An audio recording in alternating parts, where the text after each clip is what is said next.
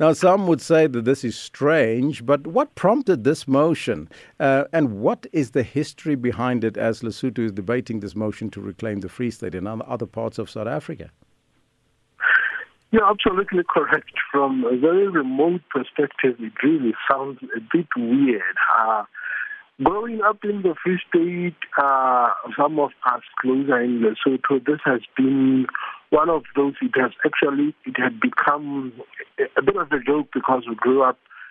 There has always been a saying, "Yahukana," meaning the return of the land, and it's Matekwane. They referred to the Dakha, but mostly saying and all its resources. But we really, no one ever got into details as to exactly what happened. It was historical facts here and there, but let me answer your question and say, according to Dr.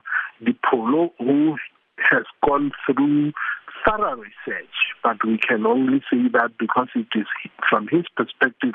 We are now perhaps still waiting to hear whether there can be counter-evidence from what he has presented.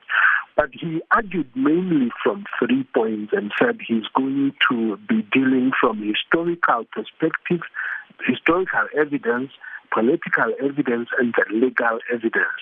And he said, look, I think it's common cause that historically, 1652, when the white settlers came in, the problems started when people who were accepted, as visitors, started enjoying the greener pastures in the Free State region, and he said when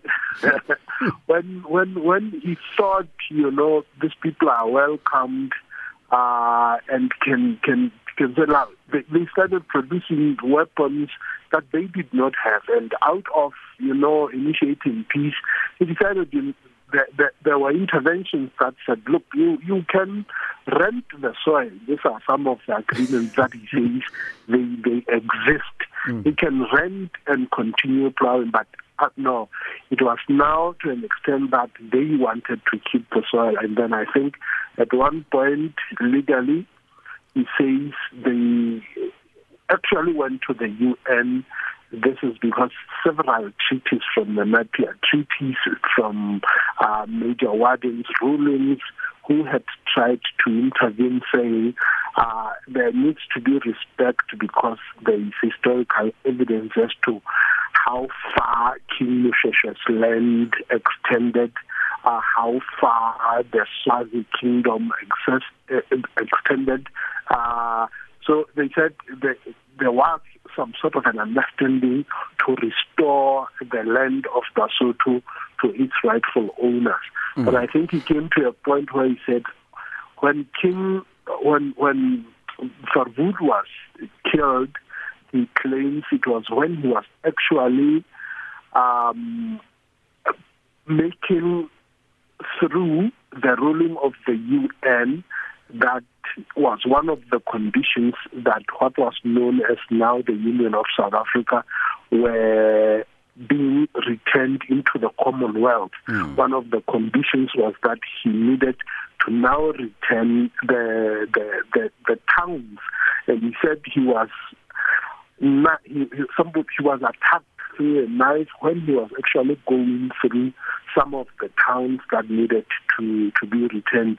And he says, if you read either Cape Agassiz or Rand Mail, he says Rand Mail did a coverage of that incident, but only speaks about the towns that he had mentioned when he was attacked, and did not include the rest of the towns that he was yet to mention.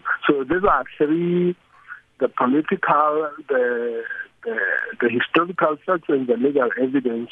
It was quite an intensive 1 hour of narration, of which he says he can all back his argument based on the trail of paperwork. Yes. But South Africa's head of public diplomacy, Clayson Moniella, tweeted that this is a futile exercise, as the United Nations, as well as the OAU, the Cairo Declaration of 1964, are very clear that the borders must stay the way they are.